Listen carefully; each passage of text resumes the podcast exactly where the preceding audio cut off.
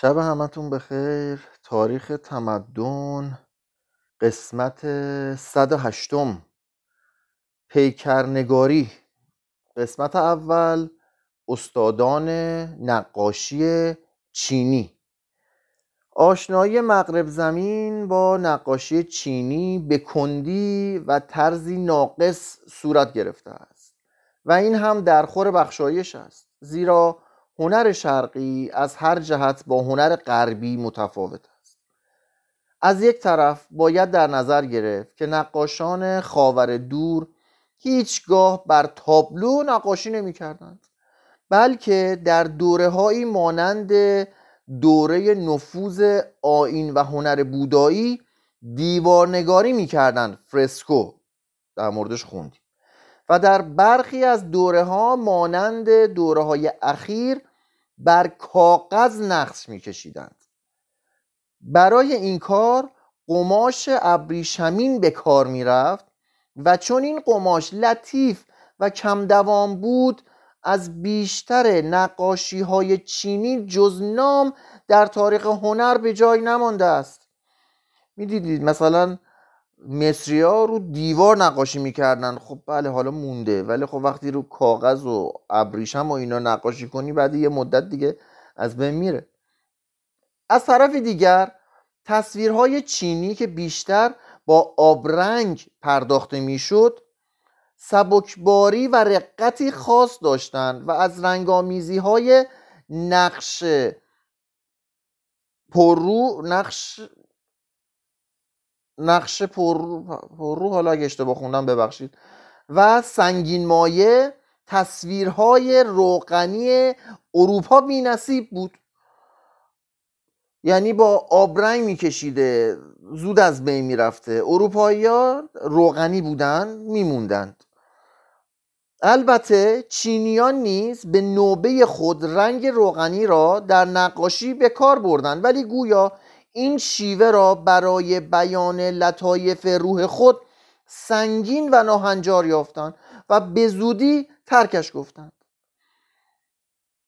نقاشی را شاخه ای از خوشنویسی می دانستند و با همان قلمویی که خط می نوشتند صورتگری نیز می کردند بسیاری از شاهکارهای کهنسال آنها فقط با قلمو و مرکب به وجود آمده است.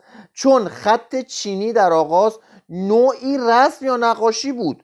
چینیان نقاشی را در شمار خط می آوردند و خوشنویسی را یکی از هنرهای اصلی می شمردند در چین و ژاپن نوشته های زیبا را بر دیوارهای خانه ها می آویزند و همچنان که هنر دوستان اروپایی در پی ظرف ها و تصویرهای هنری تلاش می کنند آنها نیز در گردآوری شاهکارهای خط می کوشیدند نامدارترین خوشنویس چینی وانگ شیچی است که در اوایل قرن چهارم میلادی میزیست هنگامی که چاپ مهری در چین شروع شد حروف را از روی خط زیبای او کندند چه افتخاریه! تانگ تسونگ امپراتور معروف دودمان تانگ برای دستیابی بر توماری از خط وانگشیچی که نزد پینگتسای بود دست به دزدی زد. آوردن که پینتسای بر اثر این کار به, به غذا بیمیل شد و درگذشت. از اینها گذشته چینیان بی آنکه خود بخواهند شاهکارهایشان را از نظر مسافران غربی نهان می‌دارند. به این معنی که تصویرهای خود را بر روی دیوار بناهای عمومی و خصوصی نمی آویزند و به رخ این و آن نمی کشند بلکه آن را لوله می کنند و به دقت در جایی محفوظ نگه می دارند و گاه گاه برای تماشا می گوشایند بدانسان که ما کتابی را برمیگیریم و می‌خوانیم.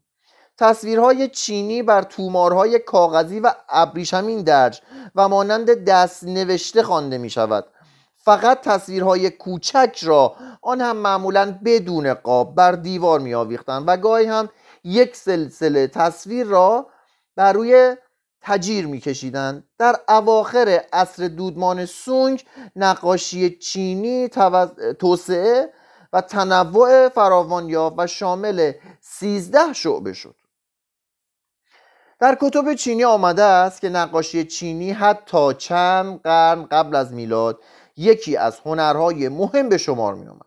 با وجود وقفه هایی که بر اثر جنگ ها در کار نقاشان چین روی داد نقاشی هنوز هنری معتبر است. بنابر روایات لی خواهر امپراتور پارسا شان نخستین پیکر نخستین پیکر نگار چینی است. نقادی گفته است افسوس که مبتکر این هنر قدسی زن است. از نقاشی عصر چو چیزی به جا نمانده است. ولی می‌توان گفت که در آن عصر نقاشی مقامی شامخ داشته است. زیرا مطابق گزارش کنفسیوس دیوار نگاشته یا فرسکوهای معبد بزرگ لویانگ در او اثر ژرف نهاده است. یکی از نویسندگان اصر دودمانهان شکایت دارد که از قهرمانان مورد ستایش او که به حد کفایت تصویر نکشیدند پیکرنگار خوب بسیار است. چرا یکی از آنان پیکر او را نمی نگارد روایت کردند که یکی از پیکرنگاران چیر دست به نام لی می توانست خطی کاملا مستقیم به طور هزار پا بکشد. و نقشه دقیق چین را در مساحتی کمی بیش از یک پشت ناخن رسم کند می‌گویند که دهان را از آب رنگین میانباشت و سپس آب را به خارج میپاشید و تصویر زیبا میآفرید. قفس هایی که وی کشیده بود چنان جاندار می نمود که مردم هر لحظه پرواز آنها را چشم داشتند. بنابر قراین موجود می‌توان پذیرفت که نقاشی چینی در آغاز دوره میلادی به اوج خود رسید.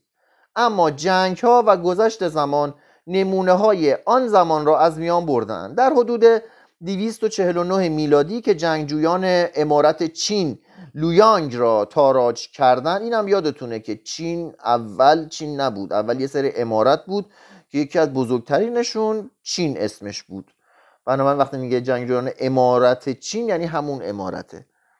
لویانگ را تاراج کردن و هر چرا برای خود بی مصرف یافتن سوزاندند تا سال 1900 که شورش بوکسرها رخ نمود و سربازان تونگچو تصویرهای ابریشمین خزانه امپراتورها را برای بسته‌بندی به کار بردند. جنگ و هنر در جریان نبرد خود متناوبا بر یکدیگر پیروز شدند.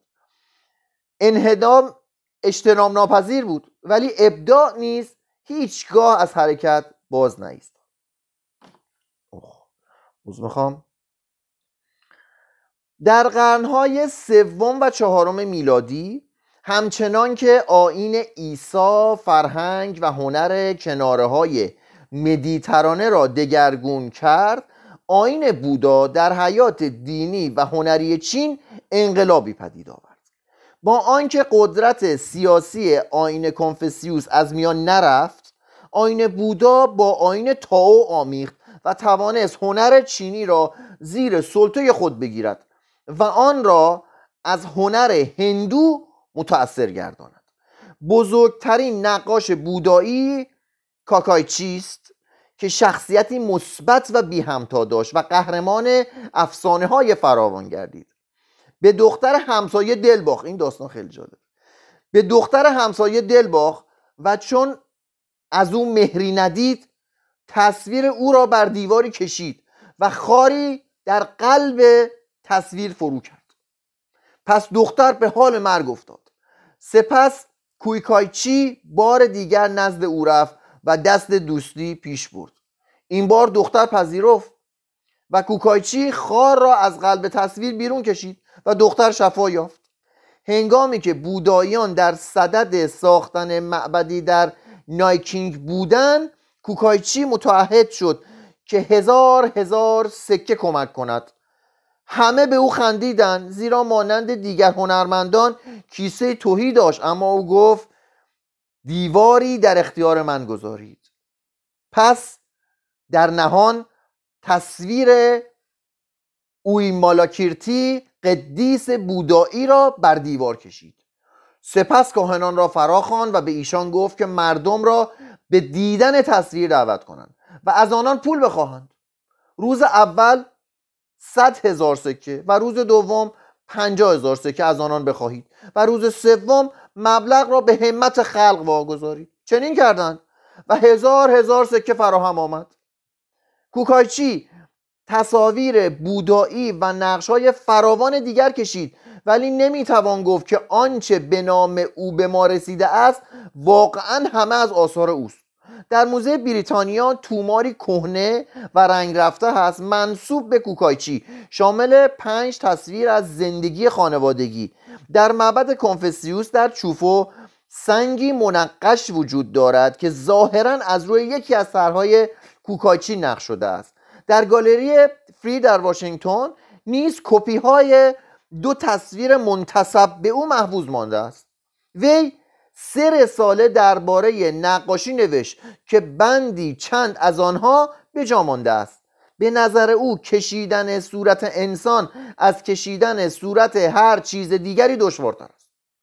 پس از صورت انسان نقش دورنما و سپس به ترتیب تصویر اسب و صور خدایان. به اصرار می‌خواست فیلسوف هم باشد. در زیر تصویری که از امپراتور چین کشیده بود نوشت در طبیعت چیز والایی که به زودی پست نشود وجود ندارد. می‌خوام اینو یه بار دیگه بخونم. در طبیعت چیز والایی که به زودی پست نشود وجود ندارد. پس به مقام و هیچ چیتمون نباید دل ببندیم. چون خورشید به نیمروز رسید آغاز فرود آمدن می کند وقتی که ماه پر شود به محاق می رود جلال یافتن همچون ساختن کوهی از ذرات خاک دشوار است. به نکبت افتادن مانند بازگشت فنر به حال نخستین آسان است. اینم چه خوشگل گفت. به نکبت افتادن یعنی اون موقعی که اوزاد خیلی داغونه مانند بازگشت فنر به حالت نخستین آسان است. معاصرانش او را در نقاشی و ظریف طبعی و ابله نمایی فرید زمان دانستند. نقاشی در دربار تانگ بسیار رایج بود. توفو گفته است نقاشان به فراوانی ستارگانند اما هنرمند کم است. در صده نهم چانگ یوان کتابی به نام نقاشان گرانمایه همه اثار نوشت و آثار 370 هنرمند را در آن وصف کرد. و یادآوری می کند که در آن اصل یک اثر استادانه تا 20 هزار قطعه نقره خرید و فروش می شود اما ما را بر حذر می دارد که هیچگاه آثار هنری را با پول نسنجیم.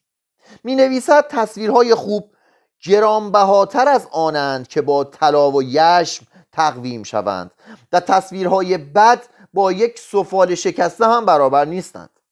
ما اکنون نام 220 تن از نقاشان اصر تانگ را می‌دانیم ولی تقریبا هیچ اثری از آنان در دست نداریم.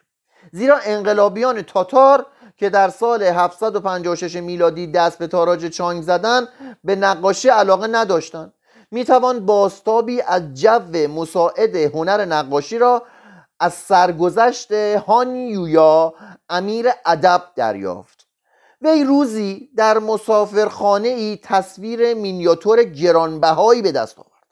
این تصویر بسیار کوچک بود ولی صورت 123 انسان 83 اسب و سی حیوان دیگر سه عرابه و 251 شیء متفاوت را در برداشت مستقرق آن شدم باور نمی توانستم که آن همه عظمت کار یک تن باشد.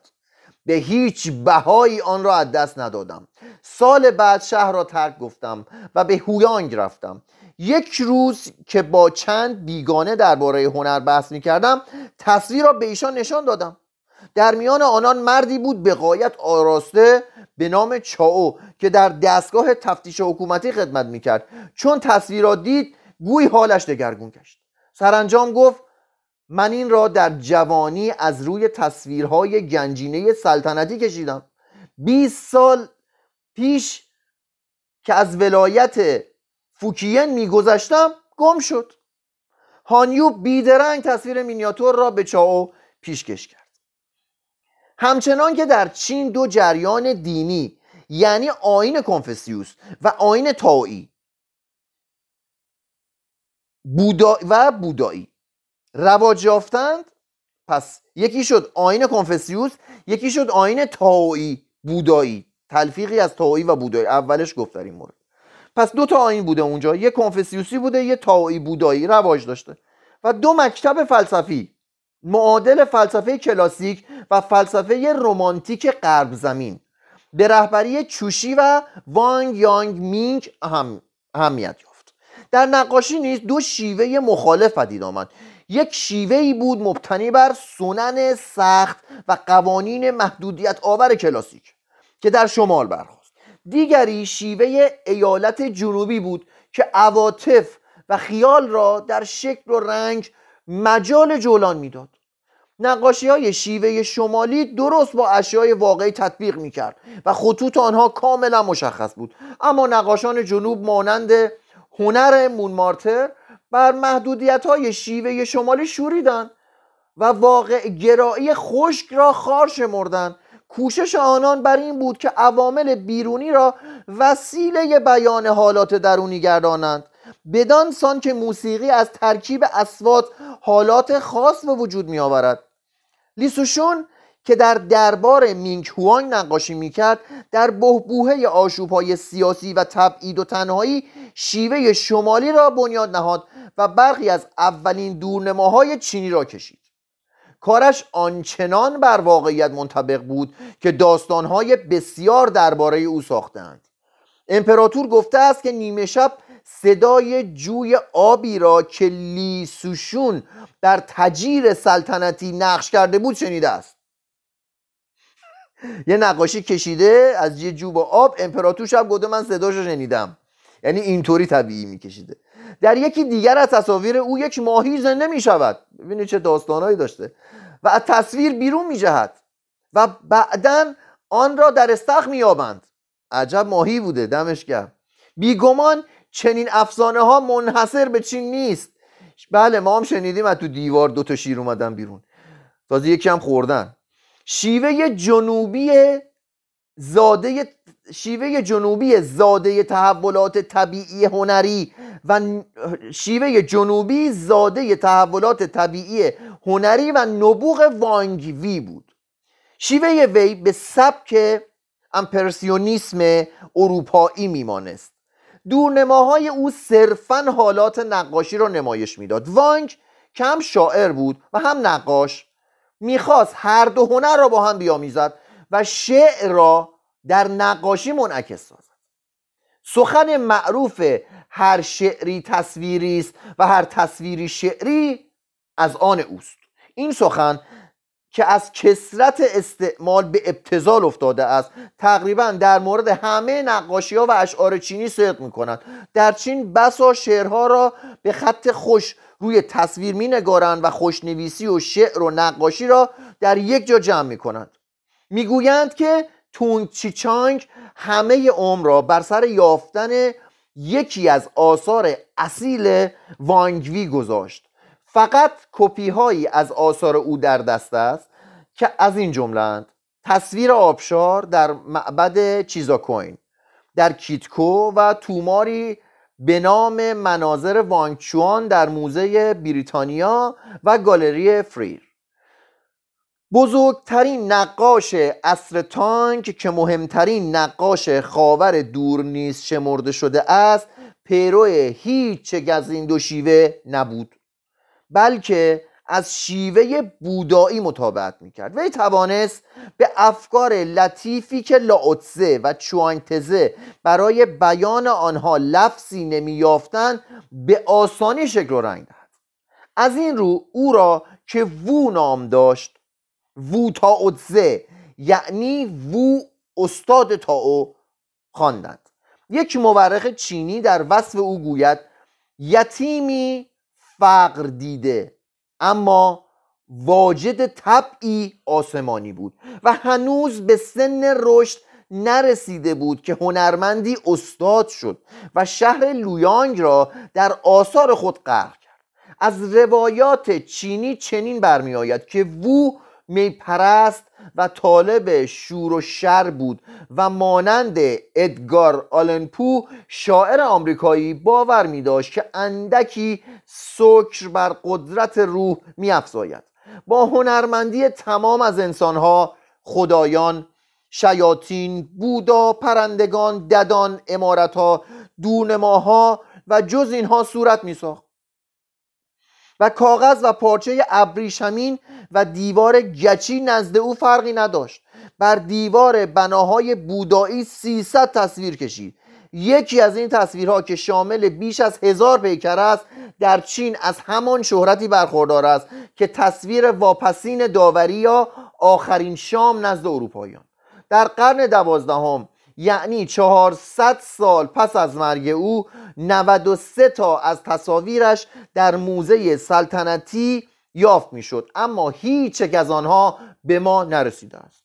می‌گویند که تصاویر او از بودا اسرار حیات و مرگ را باز نمودند و تصاویر او از برزخ گروهی از چینیان و از آن جمله قصابان و ماهی فروشان را که حرفه آنان با جانور دوستی بودایی سازگار نبود ترسانید و به تغییر شغل واداشت. تصویری که از رویای امپراتور مینگ هوان کشید چنان به نظر امپراتور درست آمد که معتقد شد وو نیز همان رویای او را دیده است. امپراتور از او خواست که به سوی چیالینگ در سچوان برود از مناظر آنجا طرحی تهیه کند. هنرمند رفت ولی بی آنکه طرحی فراهم آورد بازگشت و گفت تمام آن را از بردارم پس در یکی از حجرات قصد خلوت کرد و بیش از 150 کیلومتر منظره را رقم زد. کروچه فیلسوف ایتالیایی می‌گوید که ابداع مفهوم اساس هنرآفرینی است و ابراز مفهوم به قدر ابداع مفهوم اهمیت ندارد. سرداری از وو خواست که صورت او را بنگارد. وو به جای آنکه سردار را در مقابل خود بنشاند و صورتگری کند از او خواست که به رقص شمشیر بپردازد. سپس از او تصویری ساخت که معاصرانش آن را معلول امداد غیبی دانستند. چنان بلند آوازه بود که به هنگام نقاشی در معبد بودایی شینگ شان همه مردم شهر چانگان را به معبد کشانید. یه لحظه چون اینترنتمون قطع شد توی live من این تیکه‌ش رو دوباره می‌خونم. چنان بلند آوازه بود که به هنگام نقاشی در معبد بودای شینشان همه مردم شهر چانگ چانگان را به معبد کشانید. یکی از مورخان سده نهم می‌گوید که وو در میان آن جماعت چنان با شدت و شتاب به کشیدن هاله قدسیان پرداخت که گویی گردبادی دستش را رو بوده است و همه کسانی که او را دیدند فریاد برآوردند که یکی از خدایان مددکار اوست. آری مردم کاهل همواره نبوغ را نتیجه الهامی میپندارند و صرفا در اثر نشستن و انتظار کشیدن رخ می نماید یه بار دیگه می‌خونم از بس معرکه بود. دفعه اولم خوب نخوندم. مردم کاهل همواره نبوغ را نتیجه الهامی میپندارند که صرفا بر اثر نشستن و انتظار کشیدن رخ می نماید بله میگن نبوغ نتیجه تلاش نیست دیگه. بشینیم بالاخره یه الهامی می‌رسه ما نابغه میشیم. قصه دلربایی درباره مرگ وو گفته چون وو به حد کفایت عمر کرد قاری در دل دورنمایی کشید و خود وارد قار شد و دیگر باز نگذشت. هرگز شیر دستی و هنرمندی او در عرصه هنر نمونه ای نداشت. نقاشی در عصر سلسله سونگ شیوع تام یافت. نقاشان از موضوعات محدود بودایی تجاوز کردند و تنوعات بسیار به بار آوردند. امپراتور هویتسونگ خود از نقاشان 800 گانه مشهور آن زمان دست کمی نداشت. در موزه هنرهای زیبای بستون تومار گرانبهایی شامل عدهای تصویر هست. این تصاویر که اثر هویتسونگ هستند مراحل تهیه ابریشم را به دست زنان کارگر به سادگی تمام نشان می‌دهد. هویتسونگ از آثار هنری موزهی برپا کرد که پس از او نظیر آن در چین دیده نشده است. در مدرسه نقاشی که یکی از شعب دانشکده ادبیات بود استقلال و عظمت بخشید. مقرر داشت در امتحانات انتخاب کارگزاران دولتی به جای مسائل ادبی قدیم مسائل هنری جدید را مورد تایید قرار دهند. و کسان بسیار را نه تنها محض سیاستدانی بلکه محض هنرشناسی به مقام وزارت رساند. اما تاتارها که این داستانها را شنیده بودند به چین ریختند و امپراتور را قل کردند. دیدن امپراتور دنبال جنگ نیست امپراتور دنبال هنره. خلاصه تاتارام حمله کردند و پایتخت را غارت کردند و تقریبا همه تصاویر موزه سلطنتی را که در 20 جلد صورت برداری شده بود از میان بردند. امپراتور به اسارت تاتاران درآمد و سرانجام در اسارت و مزلت جان داد. کوشی و لیلونگمین در نقاشی از این امپراتور چیره دستتر بودند. نقادان را عقیده بر این است که کوشی با پرداختن نقش کاجهای بلند درختان رفیع دیگر رودهای خروشان سخره های معلق و پرتگاه های پرشیب و قلل شامخ که با هزاران هزار شکل دلاویز گاهی در توده های مه دلربایی می کنند و گاهی در چادر تیرگی ناپدید می شوند بر همه هنرمندان اصر خود پیشی گرفته است لیلونگ مین هنرمند دانشمند از کارگزاران موفق و محترم و نزد چینیان مستاق کامل اعتلای فرهنگ چین بود. از خوشنویسی به طراحی و نقاشی روی آورد. وی به ندرت جز با مرکب نقاشی می‌کرد. سنن معکد شیوه نقاشی شمالی را ارج می نهاد و در دقت و ظرافت خطوط احتمام میورزید. چنان در کشیدن صورت اسب ماهر بود که گویند یک بار از روی شش اسب تصویر کشید. سپس چون از پا مردن مردم ادعا کردند که تصویر او شور حیاتی اسبها را ربوده و به خود کشیده است. یک روحانی بودایی او را از کشیدن صورت اسب برحضر داشت. و گفت که اگر همچنان مشتاقانه از اسب صورت سازد بیم آن می رود که خود به صورت اسب برآید. پس لی, از نقاشی اسب دست کشید و در عوض از 500 روحانی والا مقام بودایی که لوحان نامیده می شدن صورت ساخت. دیگه تصویر اسب می‌کشید بعد دیگه تصویر اسب نکشید و تصویر روحانی کشید. موزه هویتسونگ پیش از آنکه مورد تاراج قرار گیرد از 107 اثر لیلونگ مین نگاهداری می‌کرد و این است نموداری از عظمت او. در دربار سونگ استادان پیکرنگار دیگری نیز گرد آمده بودند. میفی که نابغه نابهنجار بود و در تنظیف دستها و تعویز جامه وسواس میورزید در گردآوری آثار نقاشان قدیم میکوشید و خود با پخش کردن لکه های مرکب و بدون کشیدن خط دورنماسازی می‌کرد. شیاکوهای از رود یانگتسه سرچشمه های کوچک آن جریان آب آن از میان شنهای بیابان و دره های تنگ و دهانه خروشان آن و از کشتی هایی که در مصب آن تردد می کنند دورنماهای فراوان کشید و مطابق داوری بسیاری از هنرشناسان در رأس منظر سازان شرق و غرب قرار گرفت. مایوان خداوند دورنماسازی بود. برخی از آثار او به موزه زیبای بستون صفا بخشیده است.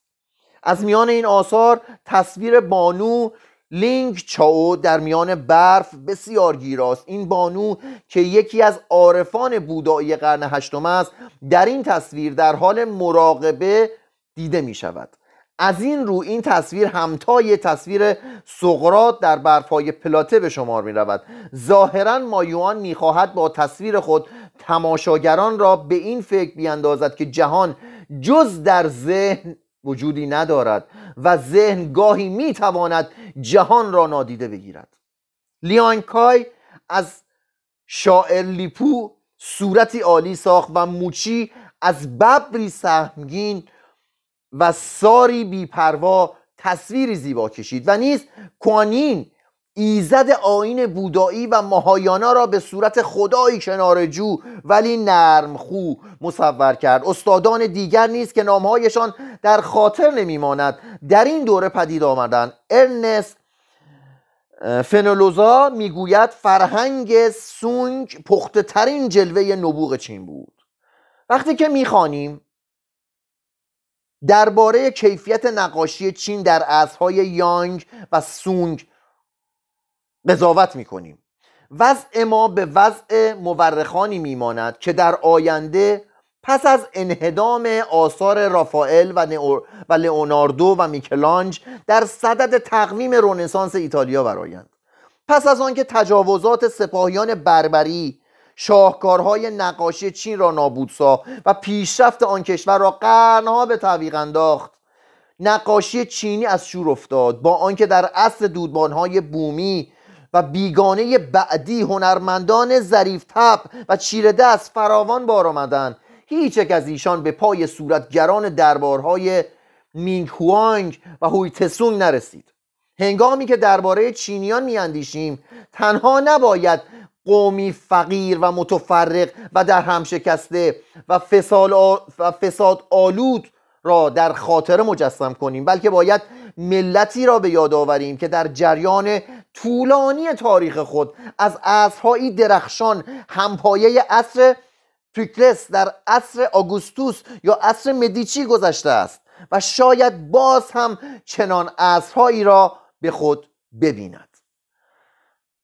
فردا شب قسمت بعدی ویژگی های پیکرنگاری چینی. شب همتون.